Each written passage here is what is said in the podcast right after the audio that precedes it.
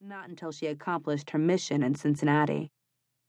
Facing the restroom once again, Peggy passed through the curved tunnel to find the bathroom empty. She came to a stop in front of the foggy mirror, her gaze landing on the string of engagement rings dangling around her neck. A little shimmy of her shoulders had the expensive baubles, symbols of her shame, clinking together with an eerie sound in the silent bathroom, layered with the plop of dripping water, the distant whoosh of traffic.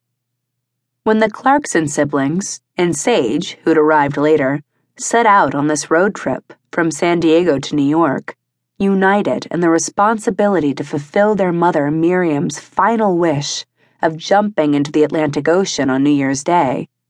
Peggy hadn't expected to reach Cincinnati so fast.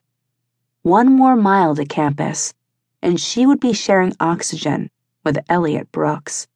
Coach Elliott Brooks, the man she let ruin her for all others.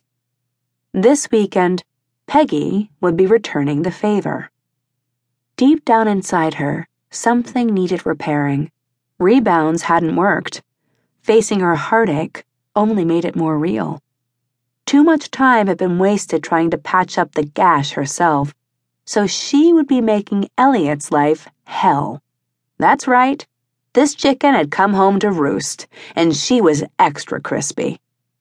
After this weekend, she'd be walking away with the upper hand, as opposed to a bleeding heart. It was her last ditch option her last chance to finally move on. Giving the coach a taste of his own medicine meant Peggy wouldn't have to swallow it anymore.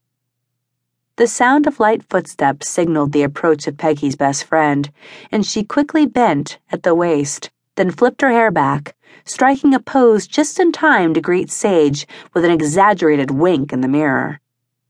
What were you dreaming about in that passenger seat, huh? Sex? Were you dreaming of a hairy mountain man stealing your virginity? Spill it, Alexander. As expected, Sage sputtered, fingers knitting together at her throat. No, I. a mountain man? I wouldn't even know what one l- looks like. Sorry, I confused your dream with mine.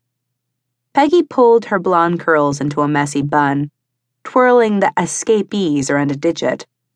But you were definitely moaning. Was I? Oh my. In the mirror, she watched Sage square her shoulders. You're just trying to distract me. Peggy pasted a blase smile on her face. Why would I do that? I wish I knew. Outside, Belmont tapped the recognizable horn of the Suburban, and they both jerked toward the door, but stopped before they could obey their mutual instinct to follow her older brother's bidding. It's alumni weekend at the university, okay? That's all. Peggy leaned back against the sink and crossed her arms. I'm just a little nervous about running into the old squad. You think the wedding planning business is brutal?